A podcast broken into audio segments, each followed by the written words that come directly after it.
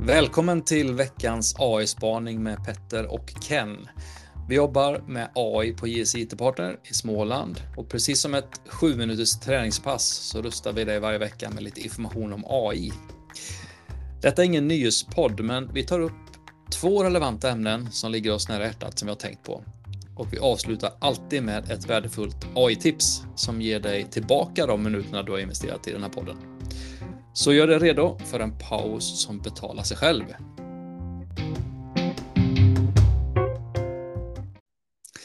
Ken, första reflektionen. Eh, din reflektion den här veckan, vad är det?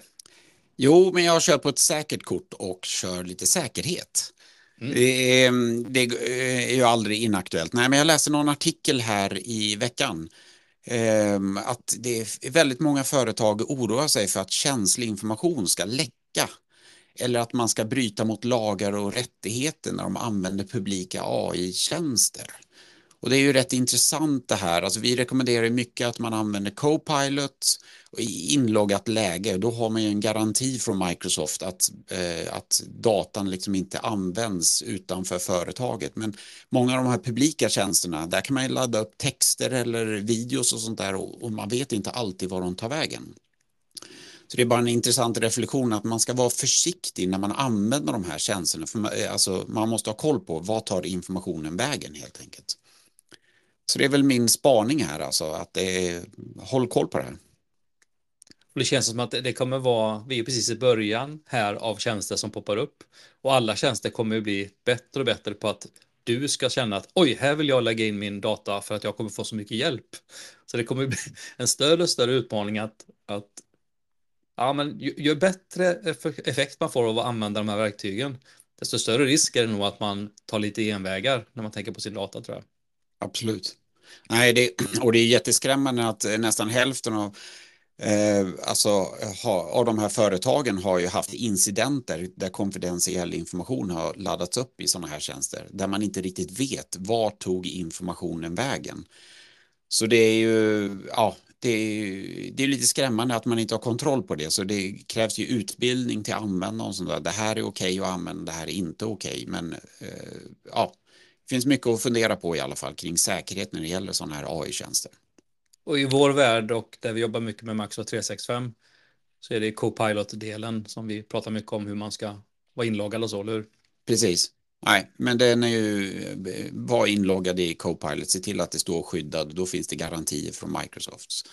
Så det var väl min spaning där, att, eh, att det finns mycket att fundera på här och så. Mm. Din reflektion då Petter, vad har du med dig? Nej, men jag har tänkt eh, sista veckan här lite mer på eh, när framåt här nu då när AI används mer och mer på arbetspla våra arbetsplatser som en AI-assistent, alltså att varje individ egentligen tar hjälp av AI på olika sätt. Eh, vad kommer det få för effekter på sådana liksom, grundläggande saker på våra arbetsplatser som vi eh, tar för givet? Till exempel rapportering, som många bolag är ju byggda lite kring det, att man rapporterar. Eh, chefen vill ha in en rapport på fredagen Eh, hur det går för mitt team och resultat och sen så ska chefen eh, läsa igenom och göra en analys av det och kanske hjälpa till eller komma med ja, instruktioner eller vad det nu beroende på vad man har för företag för kultur. Eh, men här uppstår ju något intressant då, eller kommer uppstå framöver. Och det är ju att den som ska skriva rapporten kanske skriver fem bullets points på vad det handlar om. Och så tar man hjälp av AI och genererar rapporten istället. Så att den blir snygg och prydlig och lägger ut texten.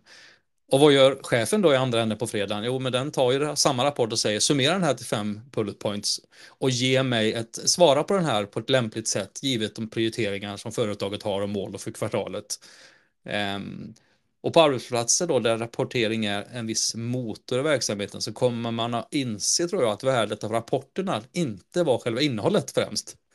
Utan rapport, det, det betyder att det, det, var att människan sitter och är tvungen att skriva och fundera och tolka den här då, det som skrivs. Och eh, ja, att man var tvungen att gå igenom process och liksom fundera över teamens prestation och så. Eh, och sen var chefen tvungen att anstränga sig för att överväga liksom, vad står rapporten, vad skulle allt det här. När själva skrivandet och responsen då utförs av A-assistenter, så kommer formen rapporter och behöver ersättas tror jag, eller i alla fall förändras. Ja, det är ju ett superintressant eh, problem det här. Och, uh, AI pratar med AI och Mm. Eh, till slut vet man inte riktigt vad, alltså, vad är värdet i kommunikationen och framförallt rapporter då blir det extra tydligt. Vad, vad ligger värdet egentligen i det där? Är det, det är ju inte dokumentet eller texten i sig utan ja.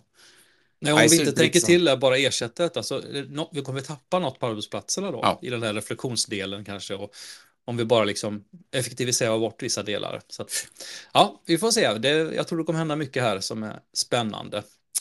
Ehm, då ska vi gå över till veckans tips och där är ju målet att ni ska få tillbaka de här sju minuterna som vår podd är. Vad är veckans AI-tips, Ken? Jo, men det är egentligen att använda den. Nu blir det här lite vardag, det är inte så mycket jobb, men att använda den för att alltså, förenkla till exempel att handla. Alltså man kan ju använda den för att eh, ta fram eh, en meny för veckan och inköpslista och sånt där. Men just de här sakerna när du ska handla, till exempel en värmepump, det gör man inte varje år. Och det, det har hänt väldigt mycket sedan du köpte en värmepump innan. Så istället för att börja googla och få massa blåa länkar att klicka på, det tar timmar för dig och det blir nästan lite ångestframkallande, så bara börja med AI. Vad har hänt? Vad, börjar, vad är de fem viktigaste sakerna jag behöver tänka på när jag ska köpa en värmepump?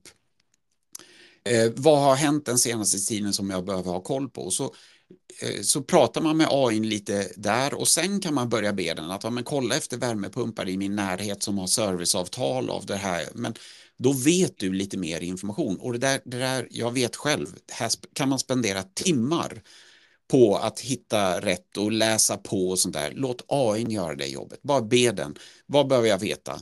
Och sen är du lite bättre rustad att ta det vidare ut i den här världen. Så det är väl tipset, ett litet konkret tips. Där har du sju minuter i en liten ask. Och med det så tackar vi för eh, det här avsnittet. Mm. På återseende. Hej då. Hej hej.